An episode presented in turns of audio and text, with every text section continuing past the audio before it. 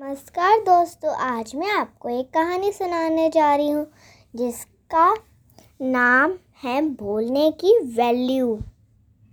एक बार की बात है, एक शहर में मम्मी, पापा और दो बच्चे रहते थे। एक बच्चे का नाम था अंकिता और एक बच्चे का नाम था अंशु।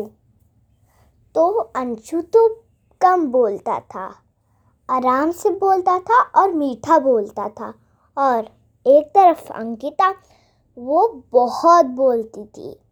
ऐसे ही दिन बीतते गए और उनकी माँ माँ ने उनको बताया कि हमेशा हमें कम बोलना चाहिए और मीठा बोलना चाहिए। जैसे कि अंश बोलता है। वैसे ही अंकिता, तुम्हें भी बोलना चाहिए। मीठा, कम और आराम से। तब से उस दिन ही उनकी बुआ आ गई। और बुआ साथ में कई सारे खिलौने लाए। उस, उन्होंने कहा, ये लो अंश बेटा, मैं तुम्हारे लिए एक रोबोट लाई हूँ। ये देखो, ये अपने ऐसे हाथ भी हिलाता है। फिर वहीं अंकिता को बोला, ये लो अंकिता बेटा, देखो मैं तुम्हारे लिए गुड़िया लाई हूँ। देखो ये कितनी सुंदर है। इसके बाल में भी तो देखो कितने सुंदर बने हुए हैं। फिर तभी अंकिता ने बोला, अरे अरे बुआ जी, अरे आप तो ये कैसी डॉल ले आए? ये तो मेरे पास पहले ही थे। अब तो मैं क्या करूँ? अरे सुनिए अगली बार जब आप आएँगी ना, मुझे बाज़ार लेके चलिएगा। फिर ऐसे ही दिन गुजरते रहे और वो बीच बीच में बुआ जी के बोलने लगी। और बुआ जी इस बात से बहुत गुस्सा हो गई, पर उन्होंने अंकिता को कुछ भी नहीं बोला।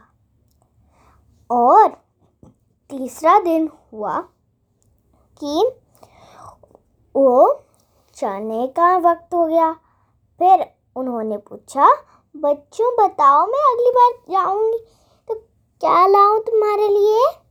तब उन्होंने अंकिता ने तो बोला, अरे, मेरे लिए कुछ मत लाइएगा, आप आएँगी ना, तभी हम बाज़ार चलेंगे, वहाँ से मैं अपने मन पसंदी खिलौने खरीद लूँगी। और उधर अंकित ने मतलब अंश ने बोला कि, आप ना मेरे लिए बस एक बॉल ले आइएगा। तब उन्होंने कहा, ठीक है, अंश बेटा।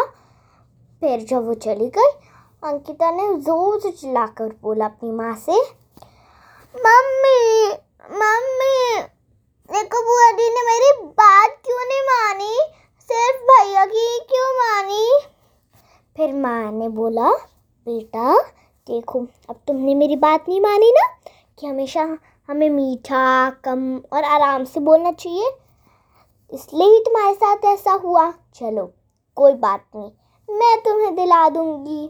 ठीक है, पर अब से तुम धीरे, आराम से और मीठा बोलना।